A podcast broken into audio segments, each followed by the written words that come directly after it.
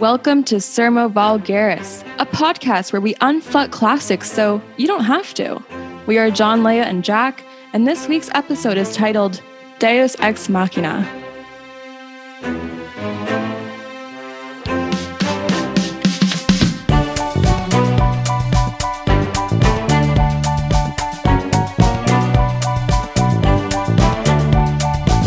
Are you crying? yes. Hello and welcome to Hubris 101, affectionately known as Sermo Vulgaris. You may remember me as Jac, but today I am your myth bitch, reporting for duty. I will be topping this episode. That means leading us through the fun stuff, wherein we will be talking about creation and creation myths. What are they? What do they entail? What can they teach us about those dead mad lads we love so much? In doing so, maybe, just maybe, these myths will teach us shit about ourselves. Last week we focused a lot on theory, but this is going to be a very primary text based episode. That is, we are going straight to the source, the ancient source. Things will be getting spicy and hubristic, but you already knew that. But before we start, let's see what's going on on Classics Twitter, a little segment we do every episode to just catch you up on current events in the most in current discipline there is. This week, we're going all the way to Yee Yee University. That is the University of Texas at Austin, where something definitely happened. Beware, sensitive content is nigh. In particular, a trigger warning is necessary because we will be discussing pedophilia. Okay, John, give it to us. So, um, on the afternoon um, of the uh, Capitol riots, a man known to God and the world as Thomas K. Hubbard decided to write an email. Now, what, you may ask, would be the subject of such an important email that it must coincide on the same day of such national importance and emergency? Well, you see, Hubbard was very, very angry because many people thought and still think, justly, that he might be a pedophile. Now, let me explain. Let me go back all the way, all the way to before this email was mass released to about 600 people. Where, how did we get here? So, okay. Thomas K. Hubbard is a um, professor of classics at the University of Texas at Austin, where he writes about pederasty. Now, of course, merely writing about pederasty doesn't make you a pedophile, but perhaps advocating for pederasty might. Now, Hubbard has been vocal um, in the past and also throughout the corpus of his academic work that he does not believe in the age of consent. He believes that the age of consent should be abolished, and that for young men specifically, having um, intercourse and relationships with adults while adolescent was an important part of their social development. No. And he considered it essentially homophobic that. Um, that, that adults and children were not allowed to to get it on. Oh my god. What? Yeah, it's it's extremely wild. Um there, there's a lot to go into it, obviously. I don't want to misrepresent what's already a contentious issue, so I won't, but he writes very much about how um, having relationships with adults as a young underage man is such an important part of being socialized as a gay man and just a bunch of weird stuff about how boys need to have sex with adults to like mature or whatever. Essentially, once upon a time, he published his book with um, an organization known as NAMBLA, that is the um, North American Man Boy Love Association. No. No. There is absolutely there's no nuance there even that's they just NAMBLA said is an what they are Yeah, for the sound of me vomiting when I hear That's- what that stands for. yeah, um, no, it's super fucked up, just all the way around. Um, he published with that, and then people got pretty angry, and um, there were some grad students who protested outside of his house. Um, vandalism may have been involved. And then this Good. the initial controversy about Hubbard, who was already a notorious figure in the field because literally every piece of writing that he, he writes and publishes somehow includes how much he thinks that the age of consent is bad. It's it's really fucking weird. Um anyways, Hubbard he gets mad, and um, at some point um, during all of this, another student, um, a female grad student, on social media essentially calls him a pedophile. And then he gets very angry, and he's like, oh, this is hate speech, this is slander, this is libel. And so, um, in a weird display of power, he decides to sue this woman for libel. He takes her to court. And this did not go out well with the rest of the classics community, which thought it was extremely unfair and dangerous that a senior faculty member was basically taking what was an informal kind of online setting disagreement into court, um, especially against a grad student, since there was like a very obvious power imbalance here. Not that Hubbard seems to know anything about power imbalance. Oh, oh. oh. yeah, and it, it, it, garnered a lot of controversy, um, which kind of culminated in a um, petition being put out on Twitter by a couple professors asking people to sign in hopes that Hubbard would kind of drop his lawsuit. Um, this petition garnered over 600 signatories, I believe, and so set the stage for Hubbard's last gasping episode, much like a supernova or a nebula. I don't, I don't know stars. much like when the star dies and it like blows up. Much yeah, like yeah. his last final wheezing gasp into the fabric of the universe. Um, that happened to coincide. Once again, might I remind you, with on a day of extreme importance to, to the entire U.S. nation, a day when Kanye West and Jeffree Kanye Star West exactly had an affair. Yes. and stormed the also, Capitol. Also, yes. Um. Also, when, you know, when a bunch of, um, you know, when a bunch of right wing extremists stormed the Capitol, that that's important. Oh yeah, maybe that. not as important as Jeffree Star, but still important. It's up there for sure. It's, oh, it's, it's, up there for sure. But yeah, essentially that happened um, on the same day that Hubbard decided. He sat down at his computer, I guess, and he was like, "You know what? I'm going to draft an email today because we're not talking about me enough in the news." you know what the news is missing today? Me. He's, he's literally like John Hubbard. Like, oh, I feel uncomfortable when we're not about me.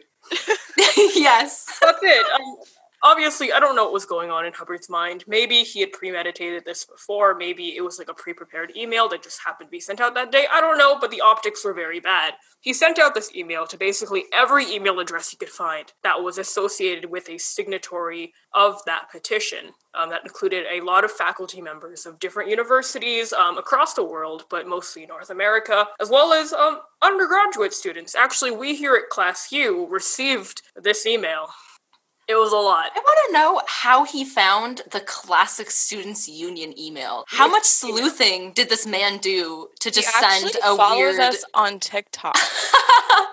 He's actually a fan. He's a major stan. I don't know how to take that. if I find out Hubbard is like a Class U stan, I think I'm gonna have to resign. No, honestly, Yeah. if if he stands the TikTok, the TikTok's coming down. Yeah. but yeah, he Blocked and somehow. reported. And we were one of the very many who ended up getting um, e- an email from from the man himself. It was a very very long email. A lot of people were making fun of it um, on social media the day it came out. Um, what it boiled down to was essentially a very strange and incoherent defense of his actions. That's basically it's okay for me to say this, and it's homophobic for you to to disagree with. it Yep. is essentially what it said. Um, the actual contents of the email were very, very upsetting, so I'm not going to go into it. But essentially, he's like, "Oh, just because um, I write about pederasty doesn't mean I advocate for pederasty." And then the next se- the next paragraph is him being like, "This is why pederasty is good." So literally he said he literally says um well if happened to me and i'm fine should happen to everyone Yeah, there there was a lot. Um and yeah, he starts talking about how like child molestation is a myth. It's it's yeah, he, he It was considers it like modern victimological feminist thinking that children can be molested. So that's dangerous. it's literally one of the most bonkers emails i've ever seen I that day i opened up the yet. spam folder of the class you email you got to check the spam folder He sent Yeah, it to no. so many people that it went to spam yeah automatically. it was It's so just so disturbing Yeah. so that's what he did. Um, and that's what people on Classics Twitter are talking about. Um, Jac, back to you. Jesus Christ. Okay, thanks, John. That's super fucked up. Now back to the regularly scheduled episode. To start, we'll be diving deep into Greek creation myths. Then we will explore some Roman foundation myths. And then to finish things off, we'll be getting acquainted with two gods. Two gods we think we know, but to be honest, we may know less than we think. In other words, the order will be creation, foundation, libation, and castration. Lucky for us, we have already gotten through the what incarnation portion. All right, let's talk about creation. But first, before we hear from the Greeks, John, gun to your head, how was the world created? Go. No thinking, just do it. How was the world created? Go. Um, uh, s- some guys appeared. Uh, the end. wow. I mean, That's is it. that true? That that's it. Some guys appeared, like Nyx and, and, and, and Gaia and all those dudes. They they showed up one day. That's what happened. Hey, sorry I'm late. I brought Starbucks. That's what I'm Gaia obsessed said. with like Okeanos like coming into the world, like with a little like egg cart tray of Starbucks in hand. there. Okay. Lay a gun to your head. How was the world created? Um, Don't think about it. there was uh, there was a little speck of space dust floating around in space, and then more space dust started collecting on the one speck of space dust, like a beautiful little pearl of dirt. And then, eventually, after enough time, probably like I don't know, a month, um, the world was created. oh, you meant you meant like in the real world. Okay. Um, Ye- how was the world Yeah. created? Um, Didn't you? uh, it exploded. it exploded, and and then things appeared. Uh, the end. That's probably yeah. That's like the most accurate thing that anyone has said. Yeah, either some guys appeared if you subscribe to the mythological world creation, or some things appeared. Something appeared out of nowhere for no reason, and that's why we're here. and here we are. All generation is spontaneous. We're just like those, uh, you know, when people back then thought that like bugs came from the dirt, like they would just spontaneously generate out of the dirt. Or like um That's that how I like think about bugs, the fuck? medieval bestiaries that are like oh scorpions you know they generate when there's too much basil. If you smell basil it could generate in your nose. That's not true. no. The fuck? apparently Oh, uh, scorpions are not prolific fans of basil turns out. Damn. yeah. They, they wouldn't be into italian cooking i guess you know. Scorpions don't have taste Why do you sound personally insulted? like you use basil a lot and like you're just kind of upset that like a Scorpio a Scorpio a Scorpio would never eat your food, John. That is maybe i was looking true. forward to sharing a meal with a scorpion All right. Um, to be honest, when I was thinking about uh, world creation, uh, yes, I went to Hebrew school. Um, the Big Bang never even came to my mind. All right. So, you know what? You guys are valid. Uh, the Greeks are also valid, and we're going to be looking at them today. Uh, so, when it comes to piecing together how the Greeks imagined the creation of the world, as much as I hate to say it, we must be thankful for Hesiod. No, uh, John is not holding a gun to my head. Um, Hesiod's theogony is somehow an invaluable source on this topic, and all I'm saying is that he should have stopped there. Works and Days is trash, and I'm happy that his brother fucked him over. I don't know about you guys. I'm pleased. yeah John's awful silent right now. You know what? Yeah, I'm really glad he fucked him over so then we could have works and days. We're all so lucky. Yeah. We're so lucky to have works and days. For those who don't know, uh, his brother squandered his inheritance, uh, and they had it. Ha- they had it out in court. Uh, Hesiod lost, and we still laughed. So then he wrote trash. He wrote a trash poem about it. Um, so we just try to ignore that, and instead we're going to focus on the theogony. So who is this invaluable loser? Who is Hesiod?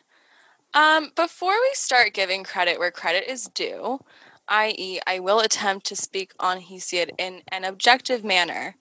I want to introduce him first as the little bitch we all know and hate. Um, academically, of course. Because in my research, I went down a Hesiod hating rabbit hole, and I really need to talk about what I found. So, first, I came across two quotes about Hesiod that I would love nothing more than to share with you all here today. Both are in the wise, wise words of a man named M.L. West. One, he describes Hesiod as surly, a conservative countryman given to reflection, no lover of women or life, who felt the god's presence heavy about him. Beautiful. Hesiod was at the Capitol. yes, exactly. Unfortunately, That's exactly it. There's really no nothing else to say. I That guess. sums it up. I was gonna make a joke about Hesiod being on Farmers Only, but I don't think he wants anyone, and I don't think anyone wants him. Exactly. it's true. Poor lonely man. And that's exactly what we're going to talk about. Um, strong So- Cato energy. Strong Cato energy. so uh, here, uh, quote number two kind of uh, sums up my thesis that I will tell you about. Um, so M.L. West said, Hesiod is a less familiar name uh, to the general reader than Homer, Aeschylus, or Plato, and no one would claim that he is as great a writer as they. Oof. Here's the thesis I discovered what I always knew in my heart, but couldn't say for sure. And M.L. West is Exhibit A. The man dedicated a large part of his career to translating Hesiod. He's a Hesiod guy. And this is what he had to say about him. Even the people who are supposed to like him don't really like him that much. And even if they do like him, Homer is always better. Um, and if you think that the ancients didn't feel the same way, uh, you'd be wrong. And I would like to read a quick passage uh, from a Platonic dialogue called Ion. So, in his shortest yet vicious as ever dialogue, Socrates convinces a poor young rhapsode by the name of Ion that he is nothing but Homer trash.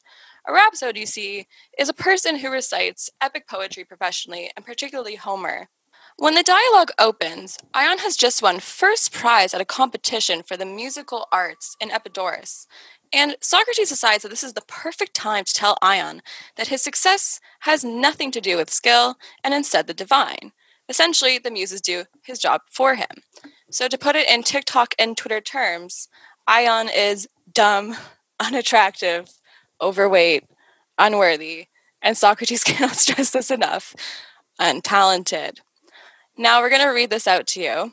I'll be Socrates because I'm utterly insufferable, relentless, and deserve to be put down by the state. Who wants to be Ion? Can I? Yes, Leah, you can be Ion. Yay. Let's roll. Are you only good at Homer or Hesiod too? Only at Homer. I think that's quite enough. But is there anything about which Homer and Hesiod say the same? Many things, surely. Why then are you good at Homer but not at Hesiod or any other poet? Is it that Homer talks about different things from all other poets? Does he not, for the most part, talk of war, dealings of men, good and bad, laymen and craftsmen, with one another, the dealings of gods with one another and with men, the phenomena of heavens, Hades, the genealogies of gods and heroes? These are the subjects of Homer's poetry, are they not? Indeed, Socrates. And what about other poets like Hesiod? Don't they handle the same subjects? Yes, but not like Homer, Socrates. Worse? Much. Homer's better? yes.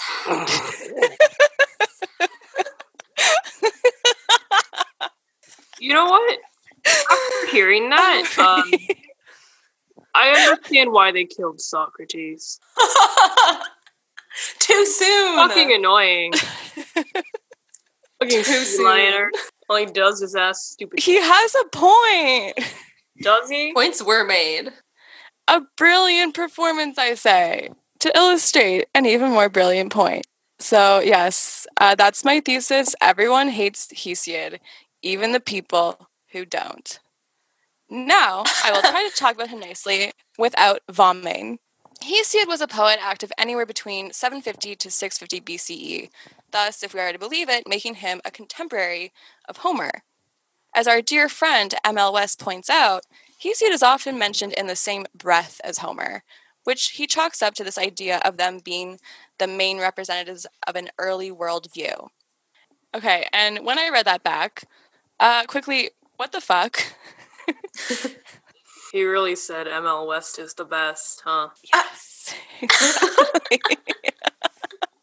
ML West is the best because you know what? The eighth century was high time for uh, let me see, colonization, and it seems like a really fishy time uh, to clock the Greeks as representing a worldview.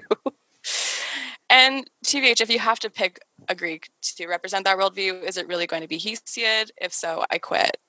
I think it's funny that you used fishy to, to, to characterize colonization because the colonization required extensive maritime travel at rates unseen, and, and they would see a lot of a lot of fish on the ocean. John, do your arms hurt from reaching so hard?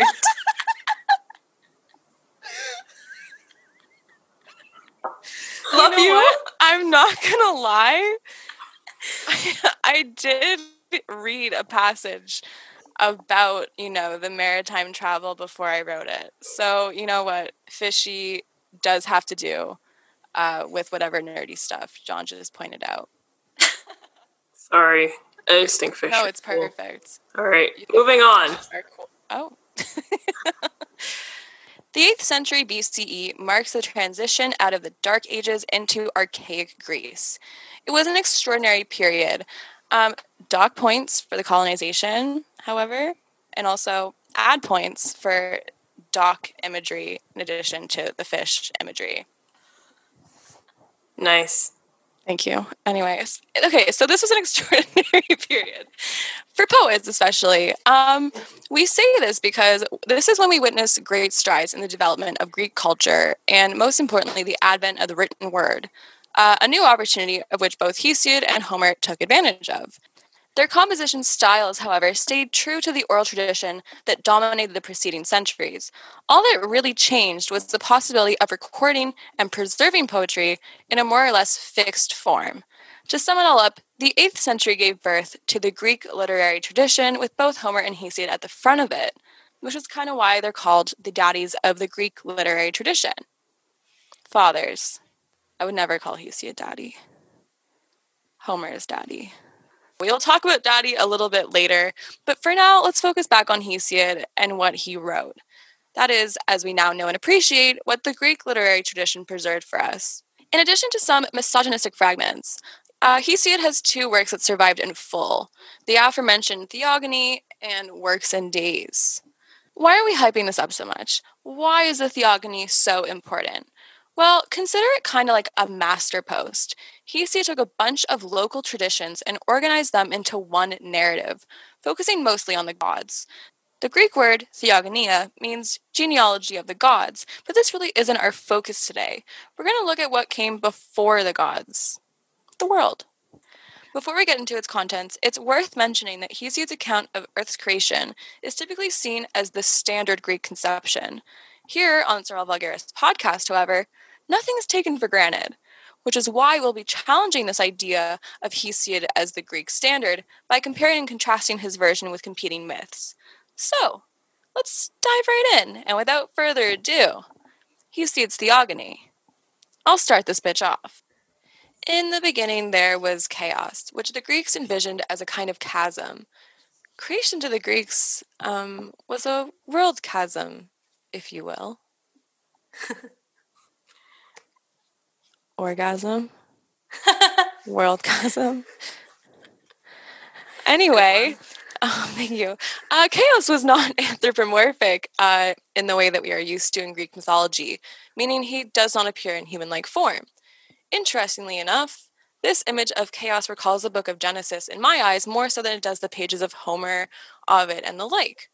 He sees chaos as biblical in the sense that it resembles a sort of blob of like earthy air so not only did it not look like a human, it didn't look like anything. The word chaos is absolutely fascinating to me and has been ever since I was young. And it's a word unlike any other when it comes to its definition. To define the word is to look all around you, put pen to paper, and try to describe everything that isn't there. It describes a what not rather than a what was. When I was searching up definitions of chaos as it appears in the beginning pages of Hesiod and Genesis 1 2, the word order came up, came up a lot. Uh, these definitions seem to express the same idea that chaos was the thing that preceded the ordered universe. Chaos was the antithesis of order. But I just want to say, I don't think chaos was disorder.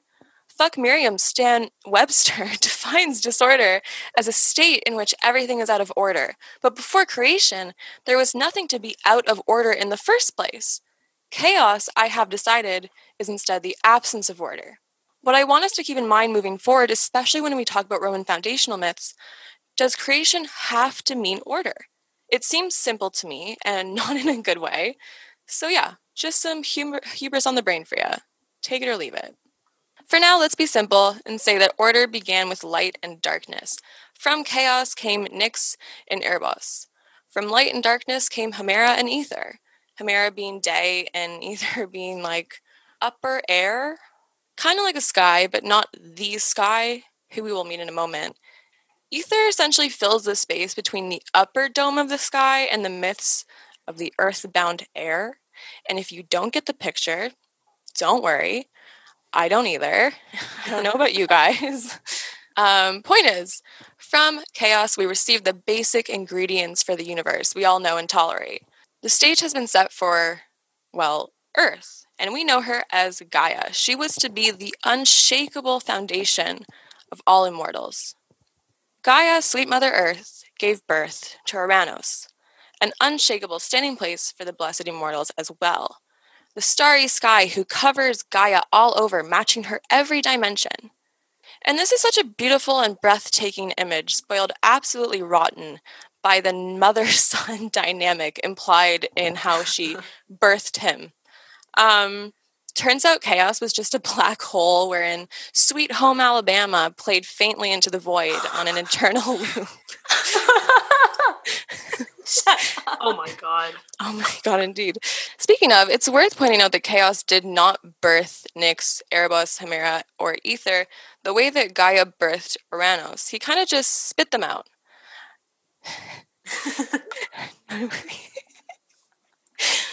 In the beginning, there was Chaos, who said, Spitters are quitters, and it was good. I'm so sorry. Speechless. The, the, point we want to get across is that the role of chaos in creation is to be replaced. Uh, this is the first instance of a monumental succession in Greek mythology, but I believe it's the last of its kind. We witness no panic on behalf of chaos. And maybe it's because he's not anthropomorphized and thus lacks the capacity for human feelings such as panic, or maybe because the void can only inflict existential dread not experience it. Um, the succession we witness with chaos is simple it's the myth. One thing came after another thing. The qualities and instances of succession we will see moving forward in myth that includes panic and existential dread are what drives the myth. And this is when, at least for myself, myth becomes a story. And before we talk a little more about Gaia and Uranos, there are two more primordial gods, one we were a little confused about, and one we'll work through together. This is also when Tartarus was created. Something that may be familiar to y'all. I mean, it's been a hot hecking minute since I've read Percy Jackson, but I think this was in it. um, if y'all were fans, I know Leah wasn't, oh, and it shows. Not. Thank you. no, it's, I've never read Percy Jackson in my life. Oh, come on. I don't want to offend the Percy Jackson stands, but the Percy Jackson Actually, stands are yeah, pretend I didn't say anything. Yeah, on, we love you, Percy Jackson stands. We never doubt it. Do we? Sermo Vulgaris podcast loves Percy Jackson and the Percy Jackson community. We're allies. mm-hmm. Even if you don't know his existence as a Greek primordial god, we are all familiar with the space he takes up and what he symbolizes spiritually. Tartarus is ex- the exact opposite of Uranus. He was the inverted dome beneath the earth. He would eventually become a dungeon of torment for the wicked who committed outrage against the gods. Uh, and this dungeon was located in the depths of the underworld. And this association with death and punishment certainly recalls Christian ideals of the afterlife. That is, if I go against the gods and if I die, I will be forced to pay the price. Uh, but there's a group of entities who live there rent fucking free, let me tell you that much. Oh. Um, Tartarus was the prison to the Titans. That is the group of gods born from Gaia. And I went on a really interesting journey at 2 a.m. last night. So I was going on Wikipedia and to look at like Tartarus and like, you know, who's there, like what's going on. Um, and I found some information that suggested that Apollo lived there for a year. And I was like, wait, wait, whoa, whoa, whoa, whoa. Like Apollo was never in Tartarus. Like that's that's silly. How how is that possible? Um, and then I was like, oh wait, never mind. Like Leto intervened. We stand Leto, by the way. And then it was like he lived and oh, and then I found something that said he just lived as a mortal for a year. And then I realized that I was looking at Rick Riordan lore. no. yeah. I'm such You a serious? idiot. I was I it was if We're you're reading it like, holy you're like- shit. I don't remember this. if you're my professor and you're listening right now, no you're not. you know you're not. Swiftly kick my ass into the depths of Hades, please. anyway, it would have been a cool story though. It would have been a cool story. Apollo's study abroad. oh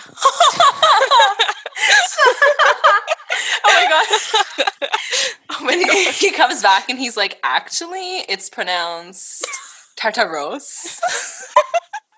Oh my No, god. everyone made fun of You'll me after I studied understand. abroad in Hungary and I pronounced Budapest as Budapest for like a year afterwards. Is what's the right way? Budapest! I said, why are you laughing at me? I'm right. Stop booing me, I'm right. Exactly. So anyway, yeah, back to my new home. Uh, yeah, the Titans were booted into Tartarus after a big war with the Olympians called the Titanom Titanom Titanomachy. Titanomachy? Titanomachy? The titty. I titty. Tit Tittymachy. Tittymachy. Tit Tittymachy. Yeah. I'm gonna call it that from now right. on. Tittymachy. Let's get to the last primordial god who confused the fuck out of us. Am I right in saying that? Yeah, who is it?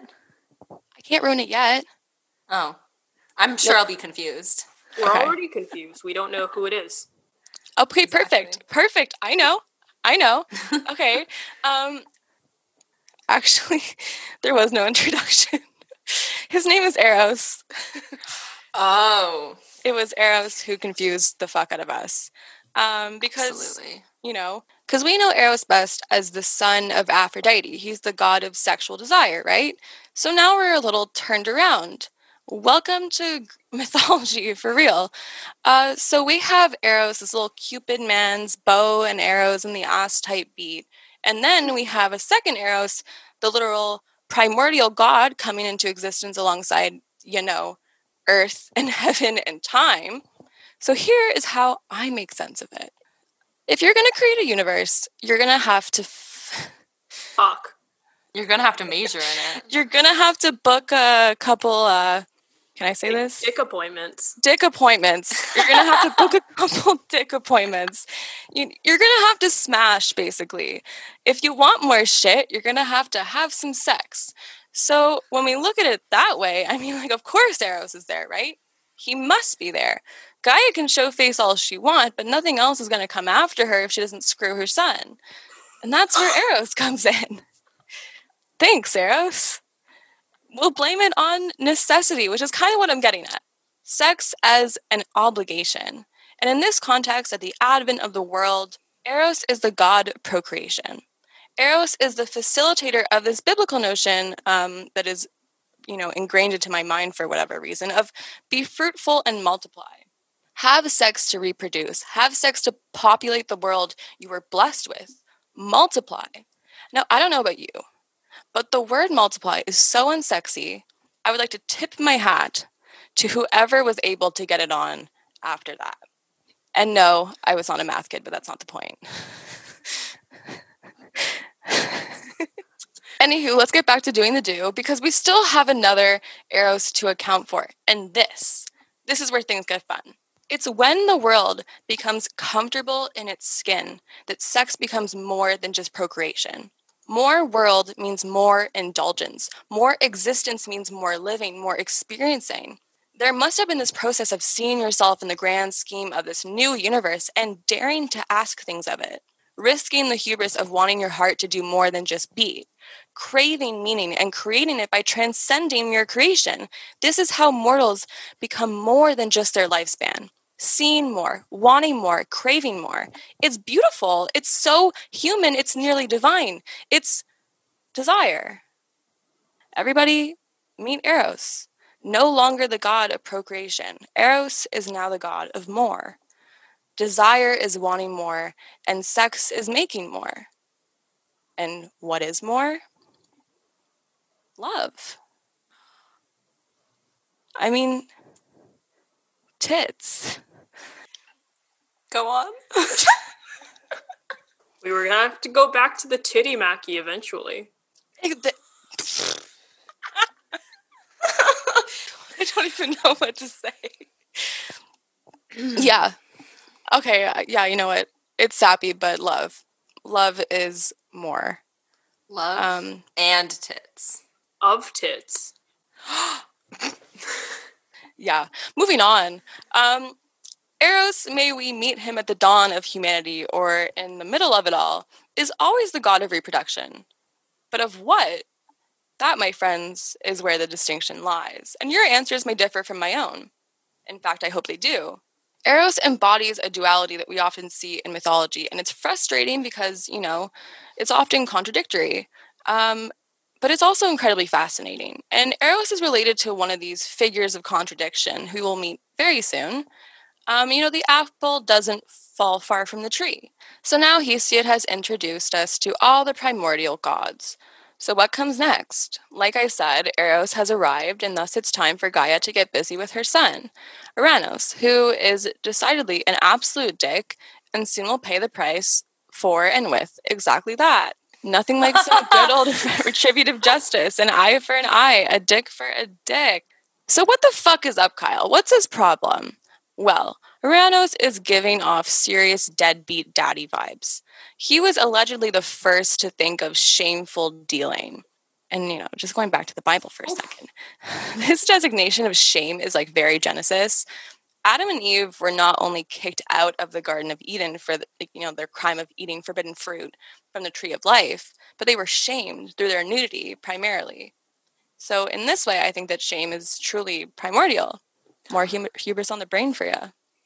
Gaia kept on popping out all these kids, and he was not grateful. He thought they were ugly, ugly as fuck. So he, he stuffed them back into Gaia, who, you know, was obviously in pain. Uh, Gaia was suffering, and her children wanted to help. And one in particular offered to carry out a plan that would truly be the catalyst for the Greek mythological world we all know and adore.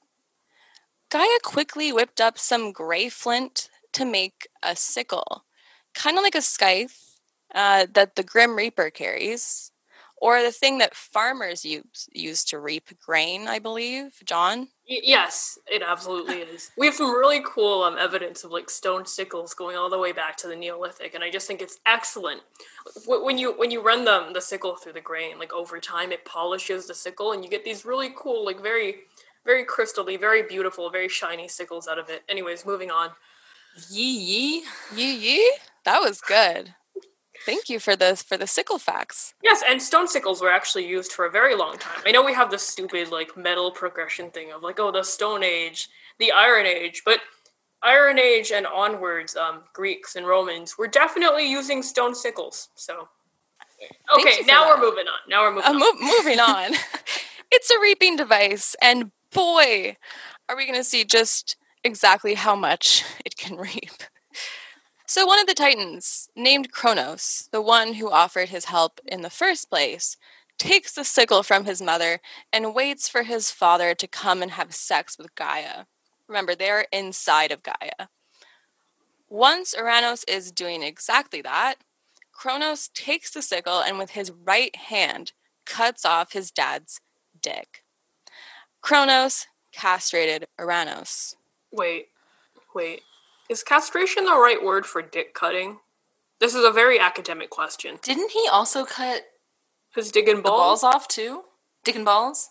So Oh, I I'm sorry. I'm sorry. I'm so sorry. you Did I forget to mention that he cut the balls too? Yeah. Sorry. Let me go back. It's called a penectomy. So he penectomizes. No, he cuts off the balls too, obviously. So he Don't- penectomizes and castrates. Dick and balls, two for one combo. So, oh, fuck. If you cut off the dick only, it's not a castration? No, it's a penectomy. Okay, well, I'm really sorry that I don't know what the literal sky is working with. Okay, like, I don't know. Point is, whatever's down there gets chop chopped. Wait, are you are you telling me that there's a possibility that Ouranos just put his balls right into Gaia? No, uh, No.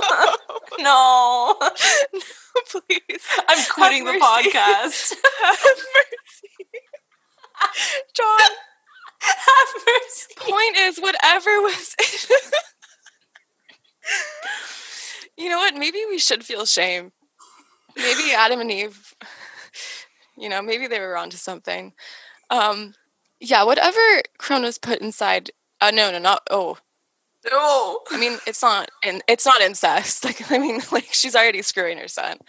Um, whatever Uranus puts inside of Gaia gets chopped. And we're gonna go. We're gonna move on and say, why do we care with what hand he committed this heinous yet hilarious act? Well, there's this idea that we see shared across many Mediterranean mythoi that left equals bad. Do you hear that, science kids? Left brain looking ass. Just kidding. I don't want to. You're very welcome here. Um, Yeah. but some people thought that left equals bad. You know, going back to Eve, she was born from Adam's right rib. Hector, the Trojan prince and hero whose name alone makes me want to cry, vows to protect Troy, his home, with his right hand. And okay, I just have to say, it's funny that Kronos uses his right hand, and like it's worth noting because he really isn't a hero. I mean, he goes on to experience that that same almost karmic torture of intergenerational violence um, and panics over the threat of succession. Uh, this is when Zeus triumphs over him, uh, no matter how hard um, Cronus tried to push it off. But now we have a lot of stuff um, from this castrated or whatever you want to call it, from this penis that is no longer attached to the sky, Ouranos, uh, and a few drops of blood from Gaia, we receive the following. We get the Furies, who ironically exist to punish uh, patricide and other killings of those blood related to you. Um, and we also get Aphrodite. Um, perhaps you've seen that painting, The Birth of Venus, by that Italian guy. Um, Uh, Bot- Botticelli. Is that it? yeah, Botticini. Bocconcini. It's my favorite cheese. um, so yeah, kind of like that. Beautiful nude goddess emerging from the shore. Her name quite literally means sea foam. Cute. um, we're gonna move on, but of course there is no escaping Aphrodite for long. So that is Hesiod for you folks. Yes, he is seen as the Greek standard for how the world was created. Not too shabby, but remember, don't take anything for granted. As we look at more creation myths and you stumble upon others on your own, don't hesitate to compare, contrast, and form your own opinion. And this goes for everything we talk about on this podcast, of course. Was the world built in a day? depends on who you're talking to. We can say with total certainty, however, that Rome was not built in a day. So let's look at some Roman foundation myths. Roman history would be nothing without one man's in particular, and his name is Titi Livius. He was also known as Livy. And while I'm not a huge Rome or history gal, I must concede and say that Livy is the cutest fucking name I've ever heard in my entire life, and it is, in fact, on my baby name list. I mentioned this in a TikTok over the summer called Before the Common Era Baby Names. Uh, I'm just going to say it bears repeating. I probably won't be allowed to breed, but if you like the name Livy, I'm taking applications. Leah, would you name your kid say, yes. And I literally met a girl named Livy. Really? She walked into the Class U lounge. If you're listening to this, Livy, text me. Hello. She doesn't have my number. She she walked into the lounge. She said, "My name is Livy," and I said, oh, "This is the place for you." um, fantastic. yes. You would. Duh. Yeah, as long as as long as you like it. Duly noted. John, what about you? would you name your kid Livy? Unfortunately, I'm gonna have to name my kid Virgil. Shots okay. fired. Well, we'll get into that as well. Oh my god. Okay. I had this pregnant friend and she was on this like Facebook Yummy Mummy page or like future Yummy Mummy page um, where all of them were like talking about like what to name their kid. And one of them was Virgil. And I asked, how did they spell it? Because there's two ways to spell, you know, Virgil. Mm-hmm. And and only one correct way. Okay, divisive. Go ahead. It's with an E. You know, Vir- Vir- Vergilius Maro. That's that's the name. Okay. Nerd. I don't. I don't think. I don't think I. Gilius Maro. Like it's not Mangilius Maro. That's not. That's not his name. Latin jokes. Weir. So V I R is man. Oh. Um. That's funny. I like fun. that. Honestly, if you want to name your child Virgil, go ahead. All I'm saying is that if you name your child Virgil with an I, you are not a yummy mummy, you are a yummy dummy. Oh, oh my god. Anyway, just gave me whiplash. on for way too long. Moving on. Moving on. Born in Padua to a well off family, we're told that Livy lived from 59 BC to 17 CE. When he grew up, he skirt skirted his way to Rome, where he became best buds with Emperor Augustus, though he opted out of political endeavors in favor of literary labors. And thank fuck he did, because our dear Livy wrote a shit ton, and we are positively elated to report that his works have survived. His greatest history of Rome is called Ab Urbe Condita, which consisted of a whopping 142 books. It spanned from the legendary founding of the city all the way down to the rule of Augustus. Today, of course, we will be focusing on the former. I would like to read a passage from my Oxford companion because it sums Livy up perfectly, or at least my conception of him, um, before John, you know, gives us a little more of a rundown. I know nothing about Livy. Go on. It's okay. You're going to be perfect. the work, Ab Urbe Condita, opens with an introduction to which Livy explains his purpose to commemorate the deeds of the leading nation of the world, to describe the men and mode of life that had raised Rome to greatness, and the decline of morals which brought about the troubles of the first century CE, so that his readers may draw therefrom the appropriate lessons. His general attitude is thus an ethical one. Kind of bizarre for a historian, is it not? Because, you know, as I see it, if a historian's objective is anything other than completely objective, things become pretty sus, not gonna lie. And even without this ethical attitude, posited to us by our Oxford chum. Uh, and as we were catching on to, Livy wasn't necessarily your typical historian. And this is saying a lot considering he lived during a time when there was no such thing as a typical historian yet. Um, yeah, so John Leah, you're the Rome people, the history people. What's up? What are your thoughts on Livy? I'm going to apologize in advance if any of this is wrong. I do do Rome things, but I am not a historian of historiography. So my knowledge of Livy is really as good as yours, Jac. But mm, I wouldn't say that there's no such thing as a typical historian at this point. That would just be patently untrue. Um, there's a very, very um, established um, historical tradition at this point. Of course, you know, the Latin mode of writing histories was still suffering from an inferiority complex at the time, but there was definitely um, a very strong historical tradition at this point. And this is where I'm going to actually point out why Livy might be a little bit different from your typical historian. The thing with Livy is that he doesn't just take an ethical standpoint. Taking an ethical standpoint isn't that unfamiliar to people. If anyone here has ever read like Sallust or Polybius, they're all about like, oh, the, the mode of history, the point of history is that we have to learn from our ancestors and adopt what they did right. You know, it's always very moralizing at this point. Um, there's a very strong moralizing tendency.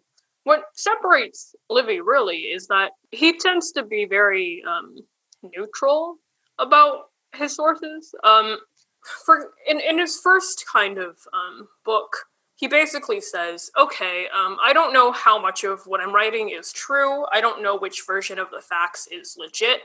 I'm just going to give you all of the facts together.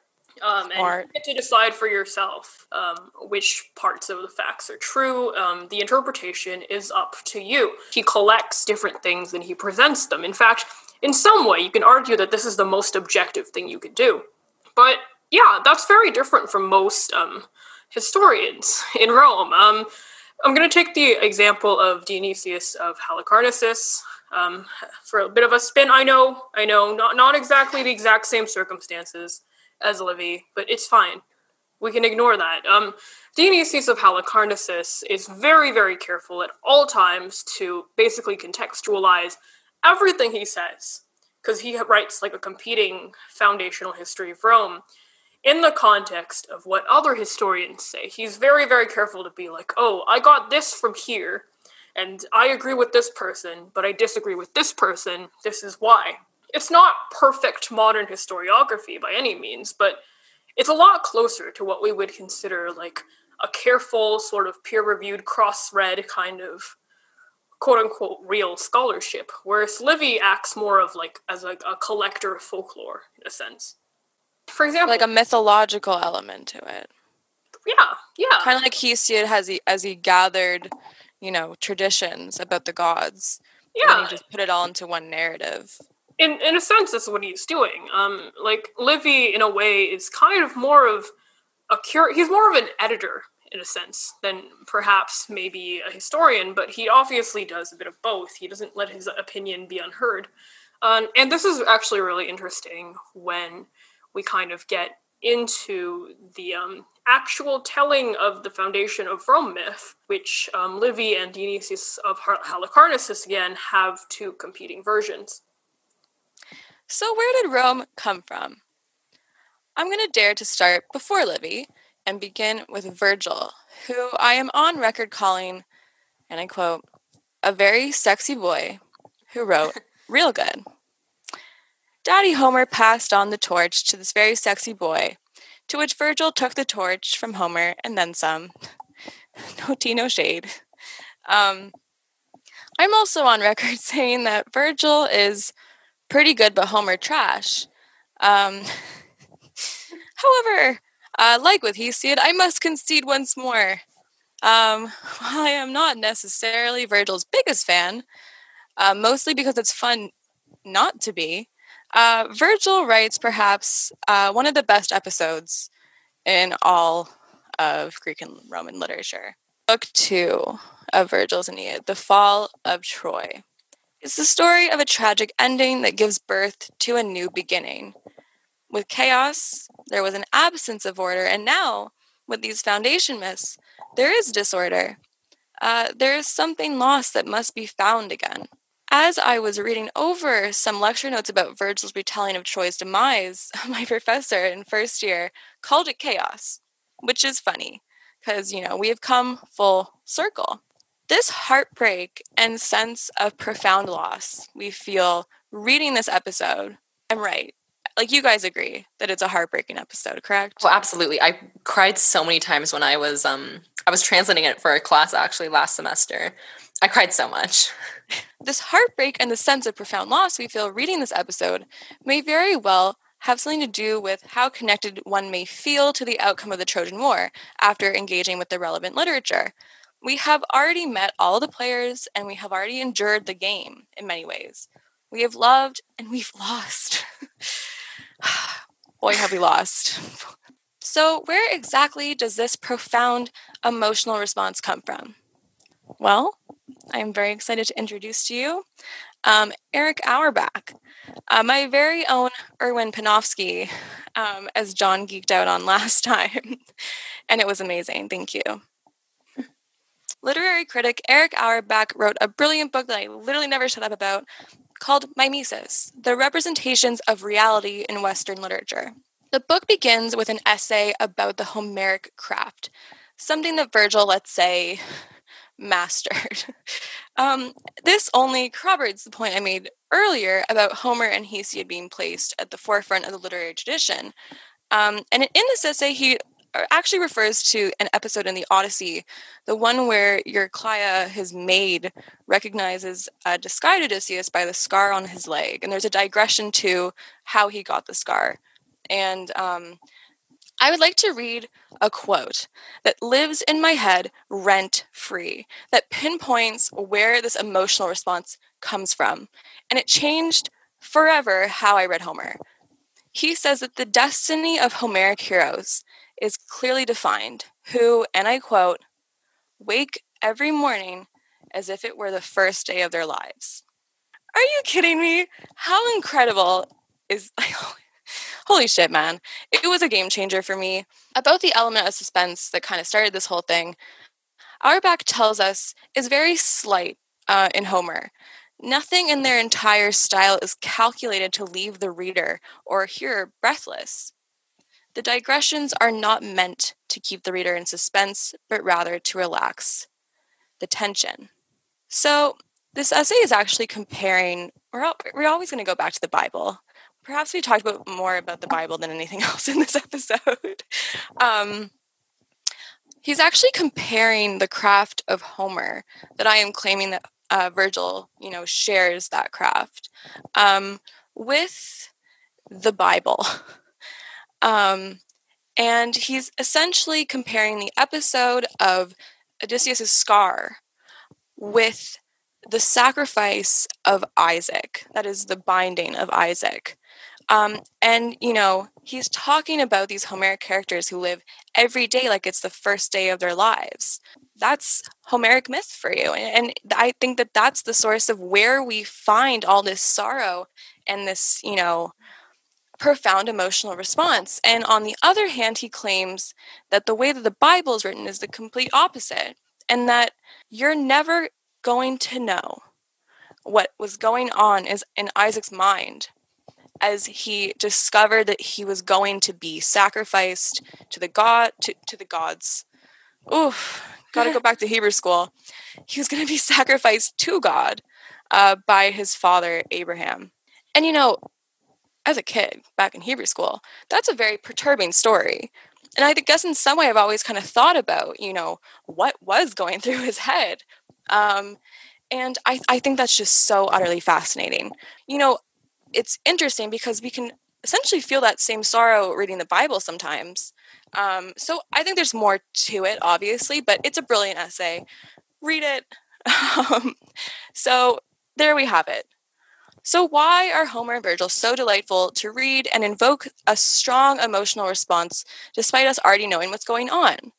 Externalization, delight in physical existence, a physical existence brought to the foreground in which the reader or hearer joins these characters who live every day like it's the first day of their lives. In Book Two of the Aeneid, we are Priam, we are Hector, we are Aeneas, and we are Troy, burning to the ground. The mighty are falling, and we are falling with them. So yeah, that's uh that's my Muses, Erich Auerbach for you. Uh anywho. Uh, oh yeah, what happens to Aeneas? cry. You're are you crying? yes. I told you, book two of the Aeneid makes me cry. Okay. So essentially, if my uh, memory does not fail me, what happens at the end of book two is Aeneas grabs his father, throws him on his back like a backpack, um, carries his family. I believe he had lost his wife, though. And it's sad for her, and it's sad for uh, Dido. He's about to get fucked over real good by that prick. um, very it, it- it's actually quite tragic i'm trying to make light of it because i don't want to i don't want to get sad so um, that's virgil and you know aeneas then goes on to you know find rome uh, but obviously a lot of stuff happens uh, before after that and that's why i'm going to pass it on to john Okay. Um. So before we start, um, I, I have a proposition for you. what, what?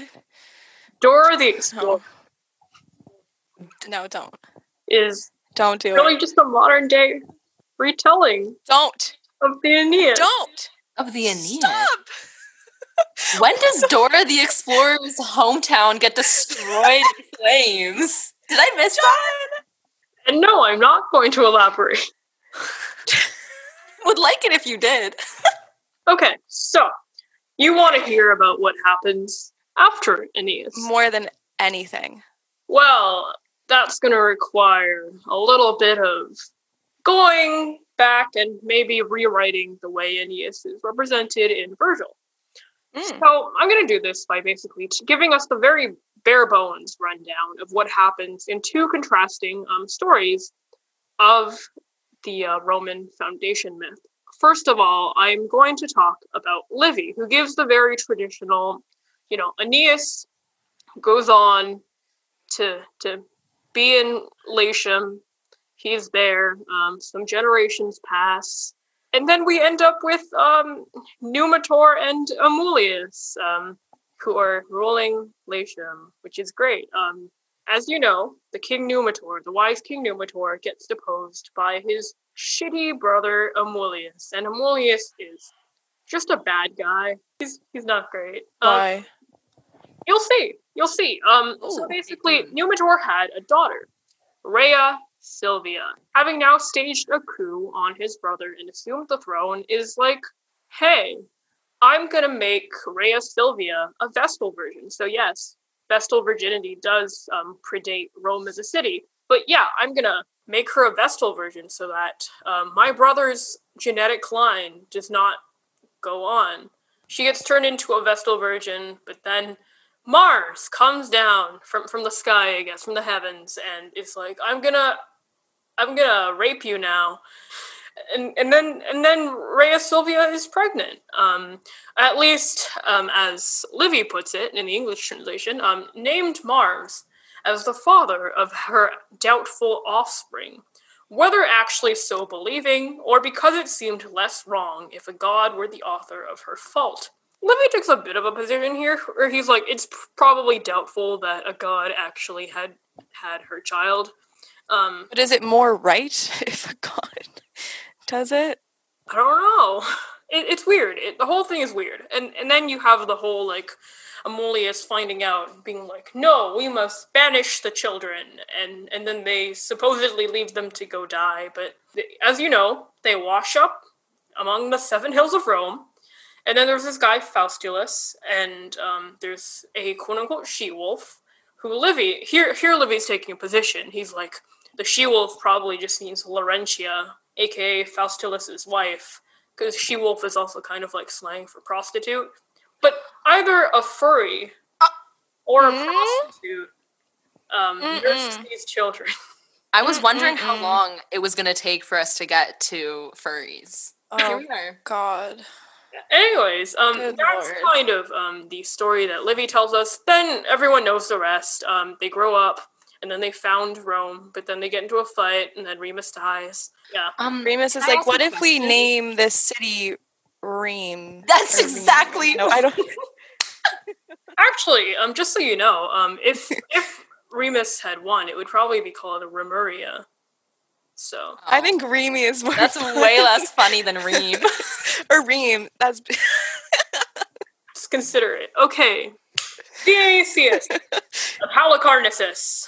Oof. Okay, as I've said before, not the same guy as Livy, not the same circumstances as Livy, but close enough. Dionysius of Halicarnassus takes a very different approach, and he basically says, okay, actually, no, this is bullshit, and I think it's bullshit based on.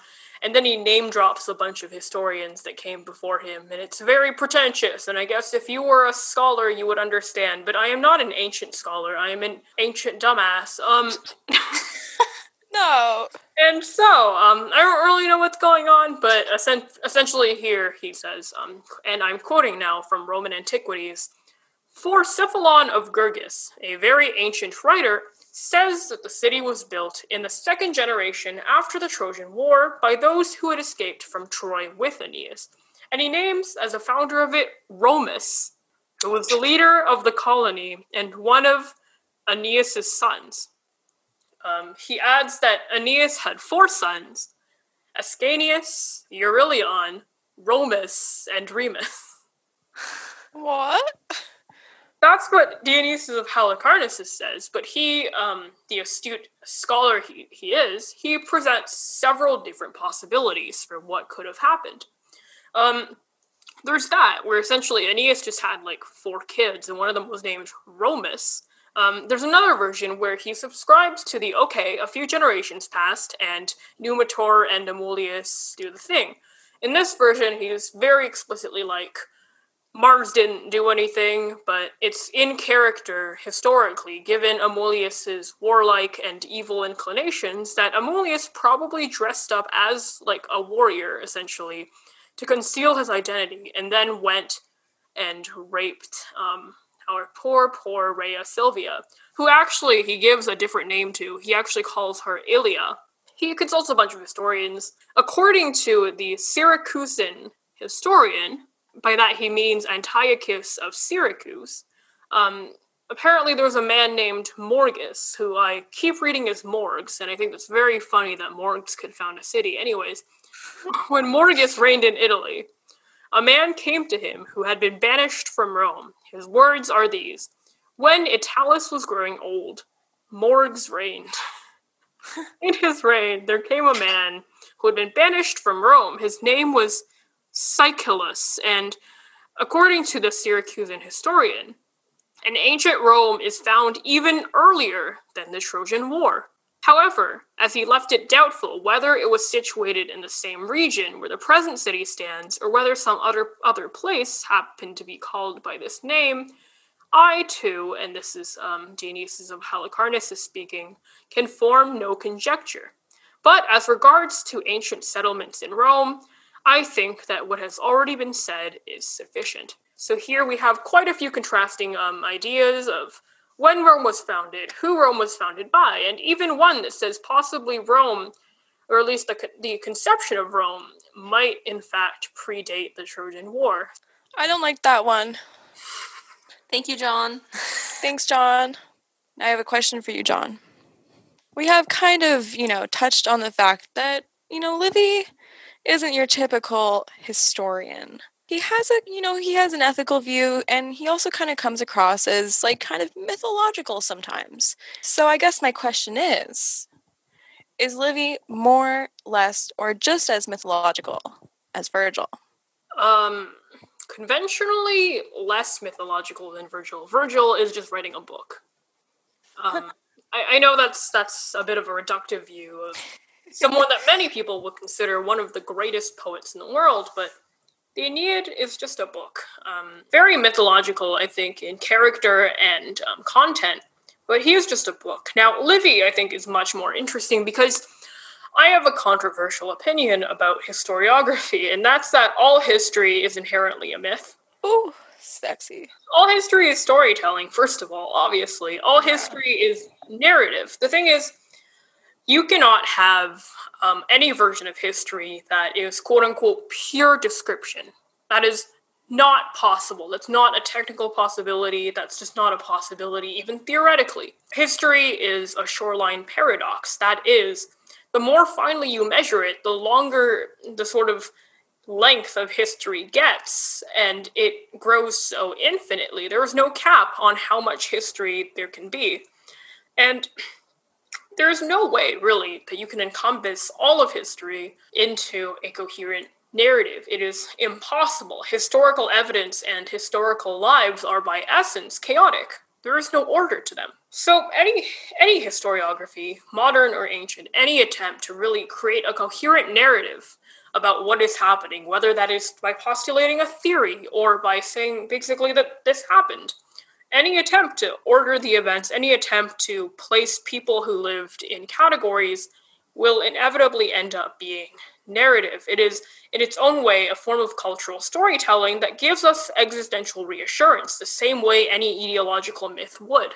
Pure description is in itself a fallacy. We tend to very much believe in the idea that objectivity is possible, and ob- objective is a word that we've even used here on this podcast, much to my own personal distaste. But historiography is a cultural practice, and historiography is a performance, first and foremost. Just as, you know, any bard, pure description is a fallacy and a cultural fantasy. So, in a way, Livy is mythological. And even without considering all of my weird hot takes on whether or not it's possible to do history, because I tend to hold the opinion that it's not really not, for today's sake, I will say that Livy is less mythological than Virgil because he at least purports to be treating the truth with some level of quote unquote objectivity and quote unquote empiricism. You said that history and narrative and historiography uh, is a shoreline paradox, correct? Well, I think to some extent, there's always going to be mythology. Shall I say, Aphrodite will always be emerging from that shore. Leah, mm-hmm. do you have an opinion? Well, I think um, Virgil, the Aeneid specifically. We're just talking about the Aeneid here because I have really no comment on the Georgics or any of that. But um, the Aeneid, to me, is just propaganda. And I read it as such. Excellent. Majority of the time like he didn't even really want to be writing it. Like he just wanted to be writing about hills and vines and countryside stuff like that. He's like, "Oh, my boss, my boss made me write this." you know? And who is his boss just for clarity? Well, not really Augustus, but Augustus. Why are like what's up with like Augustus uh befriending all of these you know, do you want to go into it? No, but I will say actually maybe a bit because I will say it's very interesting. I'm going to go back to Auerbach for just one minute. Um, so I said earlier that like because you know you talk about propaganda, I knew it would come up.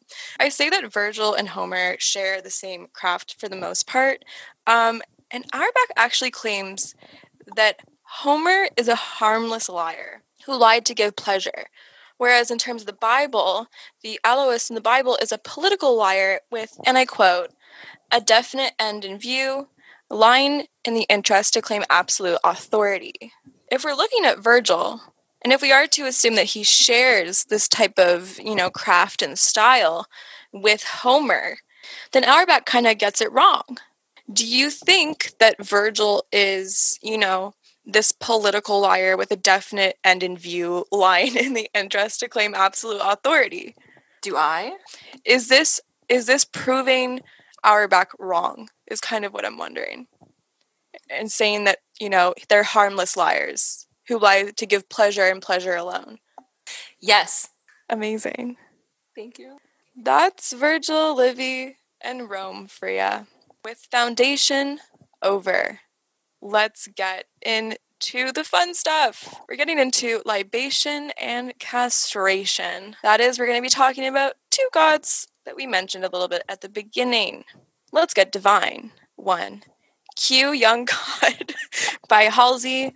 Grab your dildos, a bottle of wine, and forgo the glass. Because first, we will be discussing the god of your Saturday night. The second goddess is perhaps the most well known Olympian, so to speak, we really don't know well at all. We can think of her as the goddess of your Sunday morning. no, I will not elaborate. she will serve as a reminder to us that a domain sometimes literally close to our hearts does not necessarily bring us closer to comprehending the divinity that rules it. Just because a god may preside over a human experience we are all intimately familiar with does not mean that we are intimately familiar with that god. Just because we experience love does not mean we understand the goddess of love herself, Aphrodite. I mean, when has love ever been simple? I mean, Never. tits. Shit. look, look. We are no strangers to hubris on this podcast, and in fact, we encourage it. That being said, always pick your battles. Thinking you know a god better than you do is too easy, in my opinion. Where is the flavor? Icarus flew too close to the sun, okay? He didn't stand on a beach and yell up to the sun all the things that Helios doesn't like about himself. We, we chose those gods because they both straddle social and divine boundaries set by the ancients themselves, as well as us folks in the 21st century. Just like we talked about last episode and have illustrated today, hopefully, what are myths if not deeply powerful reflections of society and culture, groups of people, their traditions and ideals, and at the end of the day, ourselves? Dionysus and Aphrodite are like mirrors turned towards the chasms of our person. The good thing about them? So long as you don't think it's a window, there's really nothing to be ashamed of. Now, I want to talk about something funny. So I just claim that Aphrodite is perhaps the most well-known, uh, you know, Olympian. I was curious, you know, because I'm an academic, um, whether that was true or not. So I asked my sister, who knows absolutely nothing about Greek mythology, um, and I asked her, "Who who do you think of first when you think of a god?" Um, and she said Poseidon first because she's like strangely obsessed with the ocean. Strangely. Um, she's the Percy Jackson in our house. Moving. I didn't even understand that reference. You didn't? Was she like a dolphin girl as a child? No, no. Is she a I'm, I'm, I'm gonna do her a favor and say no right off the bat. Um, and she wasn't a Percy Jackson kid either. Percy Jackson is the son of Poseidon. Of Poseidon? Yes, I remember. I loved him so much, and I wanted to be like you know Poseidon's son too. And there was a scene when they made the movie. Um, Percy Jackson, the lightning thief, of Logan Lerman sitting at the bottom of a swimming pool. So guess what I did anytime I was in a swimming Oh, pool? No. Oh my god. How many lifeguards had to rescue? I don't no no no it was bad. It was really bad. I like would refuse to come up. So yeah, um, that was my Percy Jackson phase. I survived, uh, but our interests were piqued. So we posted a story on her Finsta, asking her friends the same question. And before I tell you guys the result, who do you think the most well-known Olympian is to the common individual who didn't take their Percy Jackson phase objectively too far. I mean, is this a cop out? I would just say Zeus, right? I think it Mhm. would depend on the age group. I feel like older people, Zeus or Poseidon. Um, younger people, Dionysus. Yeah, the young kids, the the Gen Zs, they love Dionysus. Yeah, why wouldn't they love a funny little gay boy?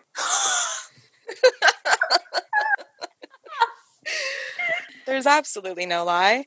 Um, and there's definitely no lie in what you guys said. Um, maybe not the Dionysus part, but turns out in our subject pool, uh, Zeus is actually the most well-known Olympian. Oh my gosh. Second to that is Athena. Oh. and I live I loved this. Wait. So one person said Apollo, and another person said Athena, then Venus, but both finished their responses with IDKY. Um, and if that's not the most classic thing you've ever heard in your entire life, I don't know what is. Oh, and also someone said, uh, Hades. Whoops. And this is uh, Jamie. Jamie, wherever you are, don't be ashamed of your love for Hades. He is a monogamous king who, and I cannot stress this enough, cannot control the die. Have you not seen that meme from John's meme page? It was like, I cannot control the die. Yeah, it's like it's the um you know that meme where people like it's like blackout poetry of I cannot control the speed at which lobsters die. and then one of the slides is just I control lobsters. so yeah. Anyway, that was our extremely academic experiment that proved me dead fucking wrong. Um, but all I know is nothing, so it's fine. I would like to make our findings peer reviewed, however. So, John and Leah, do you review this? Yeah. I rate it, dude. Do you approve? Absolutely. I approve of everything you do. Oh, absolutely Aww. amazing. Great. Peer reviewed. Go forth with this information and do so with the utmost confidence. Moving on, let's talk about dear, dear Dionysus. He is the youngest of the Olympians, and sometimes he's not considered an Olympian at all. And, you know, I think that people who have read the Bacchae uh, would think twice before saying that because it's their funeral. Um, speaking of the Bacchae, uh, this is a play by Euripides that really captures his essence um, while also telling us a good amount of his story. Hacks will have you believe that this play is a tragedy, a notion I have been fighting on TikTok since day one, and I will never stop advocating for the truth. It is a comedy. it's very funny, and I would like to tell you, I like to tell it to you the way I told my family about it uh, when I read it for the first time three years ago, and I haven't shut up about it since. I'll give you a quick little version.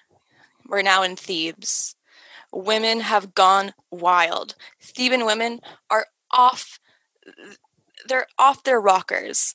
They are in the woods having sex out of their minds. Just, you know, they're in a state of ecstasy, cool. a word we will come back to. Um, and King Pentheus is like, what the fuck is going on? why are these women not being women? Get in the fucking oikos, like get in the house. like you got woman stuff to do. Um, and you see there's a new influence. There's a new god in town. Dionysus, this new Olympian. And Thebes is like, who the fuck is this? I don't remember you so you're not valid. Uh, you've never been valid. You're never going to be valid. So Dionysus says, bet. And he shows up in Thebes, um, disguised. I forget what he's disguised as, but essentially, um, he's going to help King Pentheus with his problem. He's going to get the women under control and restore peace to Thebes, get the whole Dionysus rites out of town. They don't belong there. So, Dionysus disguised goes to King Pentheus and somehow convinces him to dress up like one of the women and he's going to go and spy on them.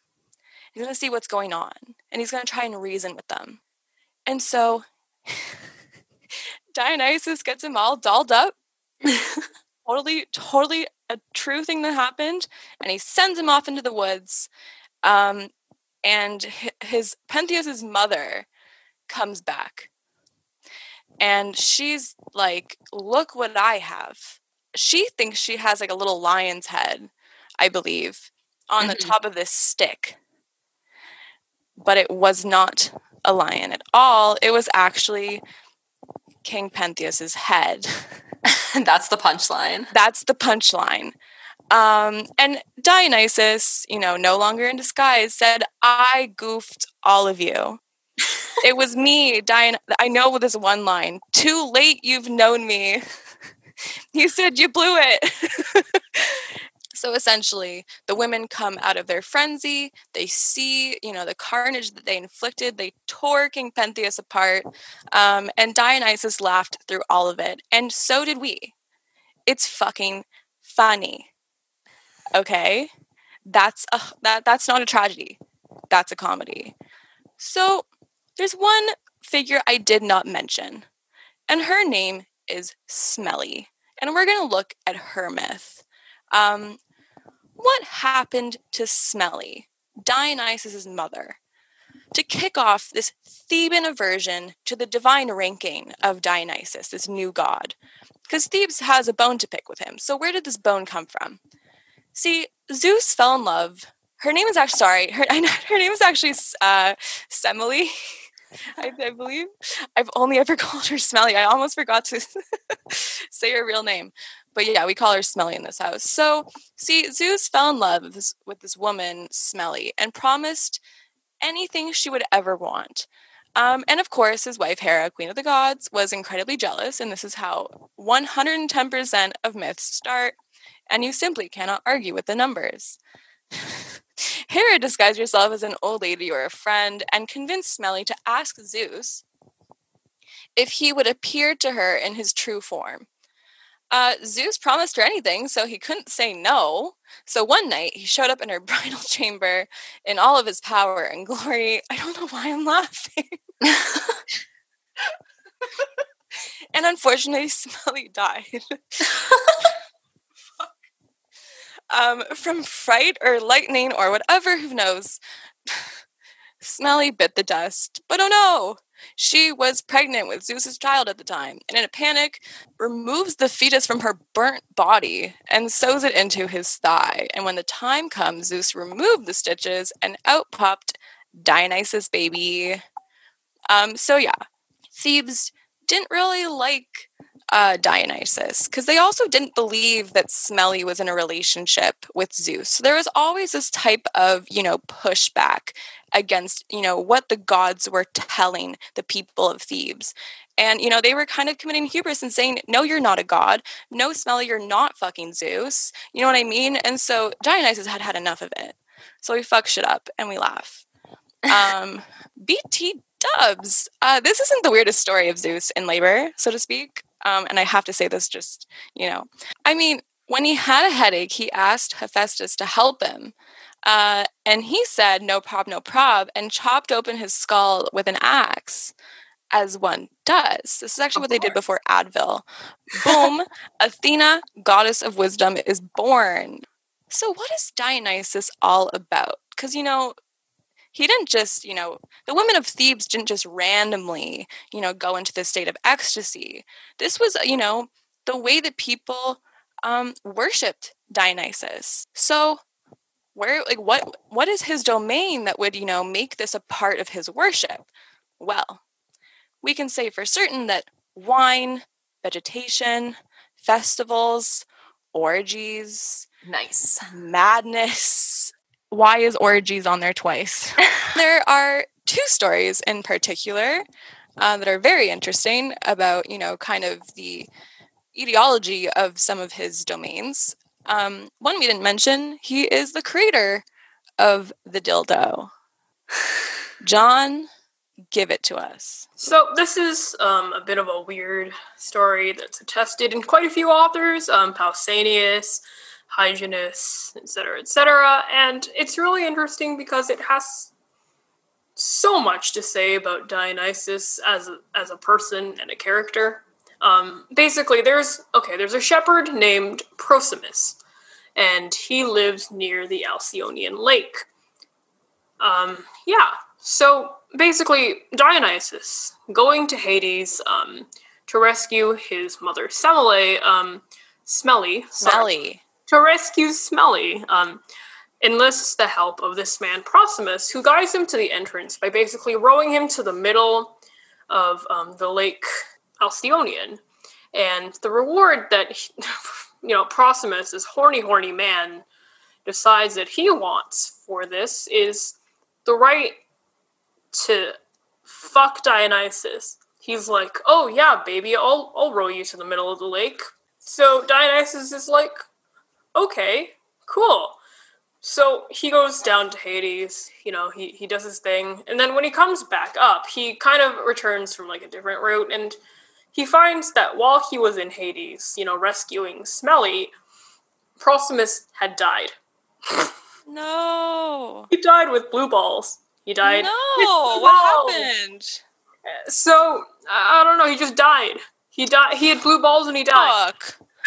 So then Don't- was like, "Oh, you died of blue balls." Um, that's not what happened, but you died of blue balls. Um, so I'm gonna keep my promise to you, since I did promise that you got you could fuck me. So then Oh. he goes to the tomb of Proximus, and he No. takes this piece of fig wood, and he carves it into the shape of a dick. and What were you sitting on- expecting? sitting on Prosymnus's tomb, puts the dick up his ass, like the the wood dick up his No. ass, No, no, no, no. fucks himself oh, with it.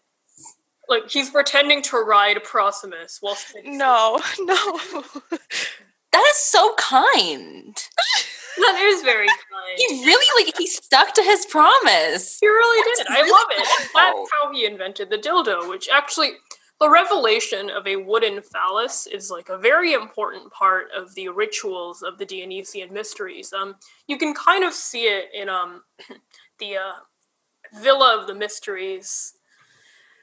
Yeah, and, and you know that one really famous fresco from the Villa of the Mysteries No. of, of the woman Refresh, please. very specific um, motif that comes up over and over when it comes to Dionysian rites, and that's the revelation of the um, phallus. On that fresco, you can see um, the woman who is kind of surmised to be the initiate, kind of peeling back this nice purple um, fabric, and underneath is a basket, and um, a phallus is supposed to pop out. And the whole idea is that there, there's a very strong connection there um, of all Dionysian mystery stuff to revealing the phallus as some sort of allegory. So yeah, um, the dildo is an important part of ritual. It really is for ritual purposes. Ooh ah, a dick, essentially. All right. The dildo, everybody. That's that is I've never heard that story. Me That's neither. a lot. That's a lot to handle. Um, it's really interesting. I'm just going to say really quick. It is said that uh, when Zeus birthed Dionysus, he like kind of gave him to Hermes uh, to like I guess raise. Um, and you're seeing kind of like Hermes pop up in you know what Dionysus does. Like I've never heard of a god other than Hermes go into the go into Hades essentially. If I'm I, I don't know if I'm correct, but I think only Hermes had that ability. And so, you know, to hear like about, you know, Dionysus entering the underworld, you know, you're kind of seeing like like little elements of what make Hermes what makes Hermes Hermes in a way. Uh, also the dick thing. yeah. also the dick also thing. the dick thing. So yeah, madness, orgies, dildos, wine. Um, he's an interesting dude. He's also kind of an other. Um, and this is not hubris. You know, this is this is talked about. So essentially, you know, he's foreign. He's effeminate. He um, is born from both a, a, man and a woman, a human and a god. You know, he's just and he he's very interested and his essence is kind of manifests in crossing boundaries. There's a word that we used before, ecstasy, and this is actually kind of Dionysus's word. It means ecstasis, it means to be outside of oneself, outside of order. Enthusiasm and theos. The theos, the god, is inside of you.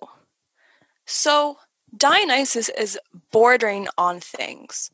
And he actually reinforces the borders by crossing them. And a part of his rites is crossing boundaries as a human. And you do that by letting the God inside of you. You go outside of yourself, you're in ecstasy. And as you worship, the God enters you. This is the only situation where you can, you know, let a god inside of you and cross boundaries with, without any serious like you know repercussions. Um so yeah that's dionysus for you. Crazy guy. Um and he taught craziness to a certain extent you know? It's okay to subvert order sometimes. Last but certainly not least let's move on to castration. Let's talk about aphrodite let's give a quick recap on her birth. I'm going to hand this over to Leah because Leah is the Aphrodite gal. Um, so yeah, Leah, uwu, go ahead. You okay? Yeah, we'll just jump right into it. The story of Aphrodite's birth, which we have already mentioned, you know, castration. So Ouranos's genitals are thrown into the sea, and then this circle of white foam spreads around it from his floating dick and balls, and from it grew a girl.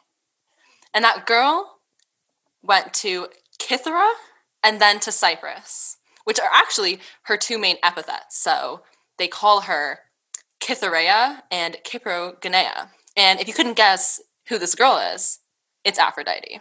Ooh. They also call her Philomedea, which means genital lover quite literally, which I think is just absolutely fantastic in so many levels because obviously, spoiler alert, she's the goddess of sex. Um, and she came straight up from genitals. I just think that's so fantastic.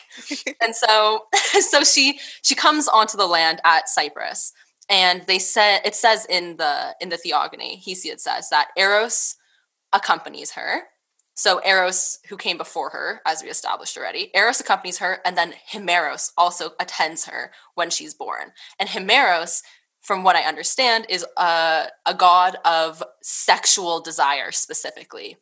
So, you know, she's being raised here by, apparently, or being growing up around Eros, who is love embodied, and then also this god of sexual love. So obviously, you know, it's no surprise, you know, she turned out the way that she did as the goddess of love, sex, beauty, all the good stuff.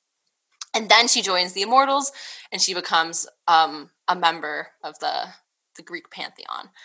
And Ooh. it's really interesting, actually, because that makes her, that myth then makes her older and, you know, by default, I would say almost more senior than the entire of the Greek pantheon that we know. So Zeus, Hera, all of them. She's even older than the Titans, you could say. Or would she be a Titan? Because she comes from Uranus. It's a whole. I'm not. I think she would be a Titan. Yeah, yeah. So there's this weird kind of tension with that, and you can see that in Homer. There's these two specific understandings of Aphrodite. There's Aphrodite Urania, and then there's the Homeric Aphrodite. So in Homer, in the Iliad specifically, Aphrodite is the daughter of Zeus and Dione, who is um, a Titan goddess. But something that I find really interesting is Dione is just the female version of the word Zeus. So she's basically just the daughter in Homer. She's the daughter of Zeus and female Zeus, basically. in Homer, there's no mention of her as a Titan. There's no stories about her. And in the Iliad, um, the where we see Aphrodite is she goes down to the battlefield and she tries to fight Diomedes while he's going absolutely ape shit. She gets hurt. She goes up back to Olympus, and Zeus says, "Ha ha, little girl, ha ha, you sweet girl. What were you doing? Trying to fight? You know, fighting's not for you." Which is actually ridiculous when you get to when you really start to think about it and look into the history of Aphrodite, which I will not be doing right now. We'll definitely be talking about this next episode, but. I'm going to spoil it. Aphrodite um, came from the the Near East, and she was originally a war goddess. But then when she joined the Greek pantheon, she become she became just this goddess of love and sex and beauty. I don't know. I just wish they had kept that little war part with her. I mean, but you do see that a lot also with her affair with Ares. She's literally having an affair yeah. with the god of war. And that's one of like the biggest affairs, love stories, I guess, of the that Greek pantheon. Well, that dynamic always intrigues me. It's like very, how did that happen? Right? It's I mean- cute. It's cute. It's quirky. So basically, this Dione, though, sorry, I, I got sidetracked. So this Dione, who is supposedly her mother in the Homeric stories, there's really not a lot of mention of her as a Titan, and there's like not a lot of stories about her. She's mentioned in the Theogony, I believe, um, just as a Titan, and that's it. And so the question is like, was quote unquote Homer or whoever created these Homeric poems, were they uncomfortable with this idea that Aphrodite was technically above and superior to Zeus? Since Yes. in- yeah, yeah, yes, exactly. Because you know, in the Homeric poems, Zeus is supreme. He's the the king of all the You see gods. it like jerks him off. Absolutely. The. Absolutely. So I'm not saying that Dione was created to demote Aphrodite, but the way she was used with Homer, uh, she was there to demote Aphrodite. Homer is canceled. I think Homer is canceled. Homer's canceled. No, okay, let's not be too hasty, shall we? and I mean, he's Yeah. the one who admits that she's, whoa. No, no, not this realization. This is horrible. This is absolutely the worst day of my life. Fuck. Homer is canceled. Fuck. I'm sorry. Oh, no, he's not canceled. He is. He's canceled. It's okay. He's not even real. It's He's fine. canceled by This God. is even worse. So, okay, so as I established, so there's this Aphrodite Urania, and then there's this Hom- Homeric Aphrodite. And you're probably thinking, well, like how how do those two things coexist with one each other in the mm. minds of the ancient Greeks? So, I will now be bringing up Plato's Symposium, yes. which we all know and love. Woohoo. So, if you uh, don't know what Plato's Symposium is, it's a little dialogue about love, basically about eros, and Boy love. boy love. It's very gay. Uh, would recommend to anyone. It's definitely the my favorite Plato that I've ever read. It's also the only Plato I've ever read. It's also just brilliant. It's, It's, absolutely brilliant. Exactly. So there's it's a series of speeches. So in the speech of Pausanias, he he lays out that there's Aphrodite Urania, so this heavenly Aphrodite. Obviously, Urania comes from the word Ouranos, so heavenly. And then there's Aphrodite Pandemos, which means all the people. So these two Aphrodites exist simultaneously as these two versions of love. And so this is what Plato says. This is absolutely not what I'm saying. Let me just give that disclaimer. So Pausanias in Plato says that Aphrodite Pandemos, the love of her, it only deals with the body and it doesn't deal with the spirit. It has nothing to do. It's just a it's just a bodily kind of raw. It's not heavenly whatsoever. It's not heavenly. It's just sex and it's just heterosexual. Oof. Heterosexual love is Aphrodite Pandemos. It's the the act of using someone for your personal base pleasure and there's this implicit sense of a power imbalance. I think you can guess who is being used and who has the power in a heterosexual relationship with the ancient Greek. Um, I won't go into that more. And then there's Aphrodite Urania, which I'm quoting, not the it does not deal with the female, but only the male. And it is untinged with wantonness and is robuster. It it is more Sounds like my fan fiction. it's got a robuster nature and larger share of mind. Once again, quotes. So, Aphrodite Urania is only love between men, Mm. men and boys. Yikes. Yikes. man. So, this heavenly kind of love, which can only come between men because, you know, women are gross and disgusting and ruin everything, according to Plato. Women, I love you. The love is robust. Robust. It's Robust. robust and large. Oof. like just say you hate women. If Pausanias through Plato had said, boy boy love is heavenly and fantastic, and also girl girl love is heavenly. There we I would go. totally be on board. But it's so clearly, you know, here it's so clearly just fuck women. They have nothing to do with anything and they're unimportant. Obviously, we all know that girl girl love is superior. Absolutely. I have to say that? Absolutely. But so, anyways, so those are the two conceptions of Aphrodite, Wow. according to Plato, at least. So what you're basically telling me is that this dichotomy paints straight people as breeders. Yes. Yes. Exactly. Exactly. there's straight Aphrodite and there's gay Aphrodite. And gay Aphrodite rules supreme.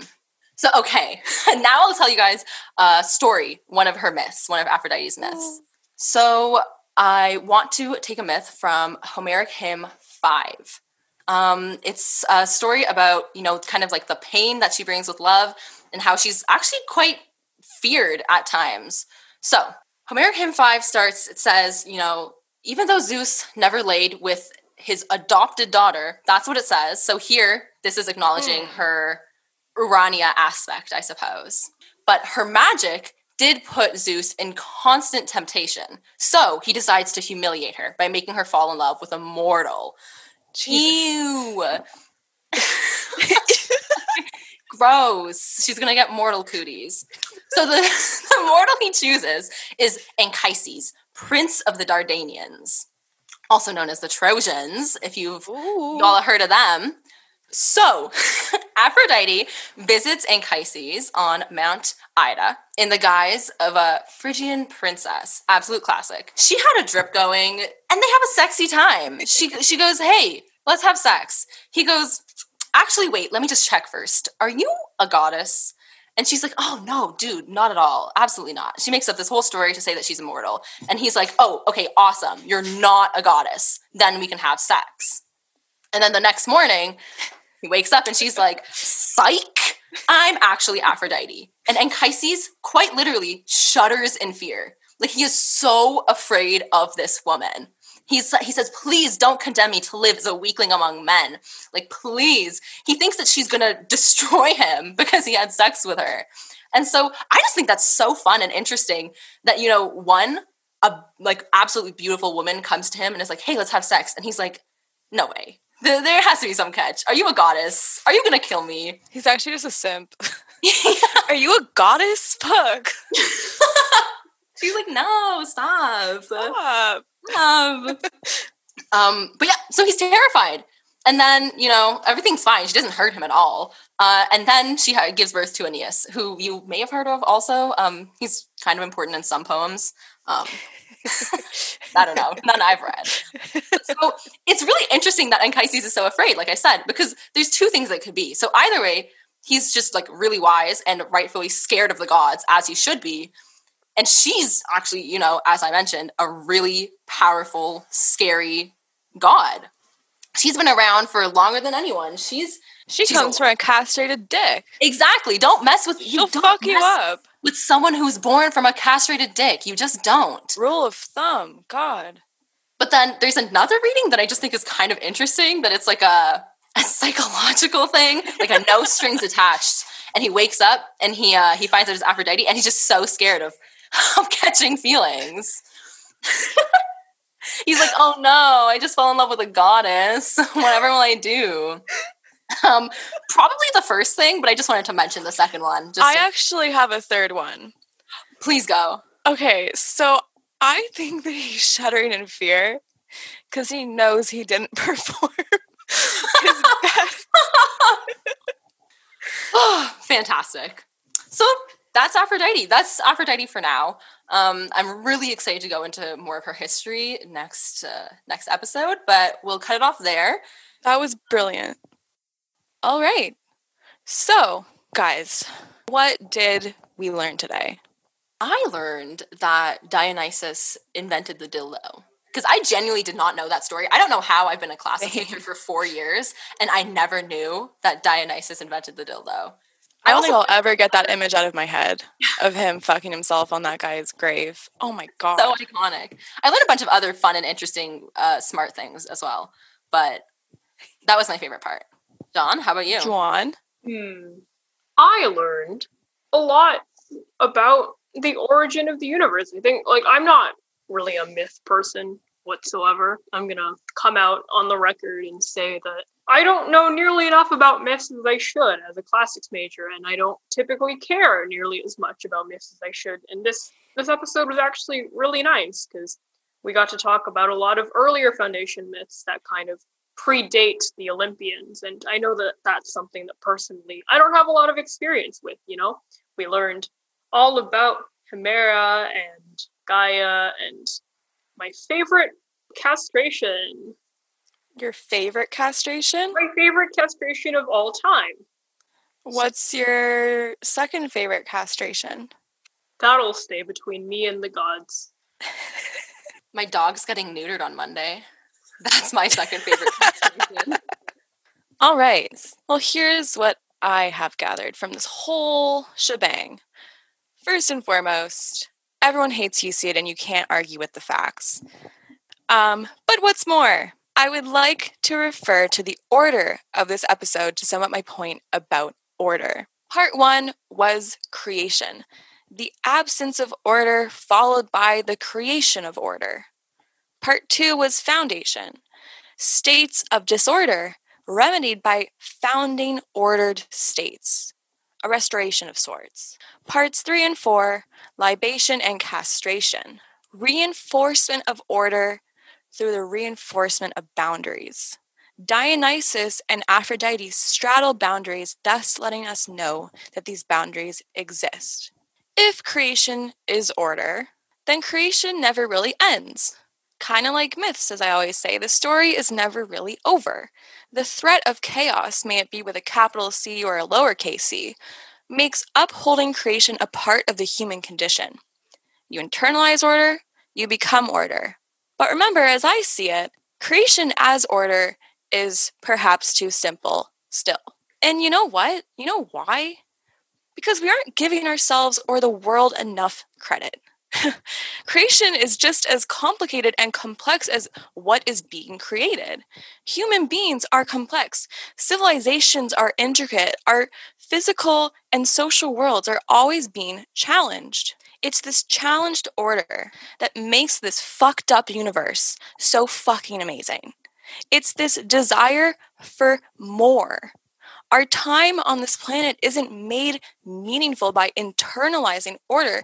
It's about, as Auerbach described, externalization, leaving nothing in the foreground, waking up every day and living it like it's the first day of our lives. The Titanomachy, the fall of Troy, the ecstasy of the Bacchae. These are the myths that invoke extreme, profound emotional responses chaos. It's utter chaos and it's absolutely intoxicating. And this may not be what we were created for, but it's what we live for. So, what if we challenge order and tempt chaos? What's the point in creating a world that no one wants. And with that, thank you, everyone.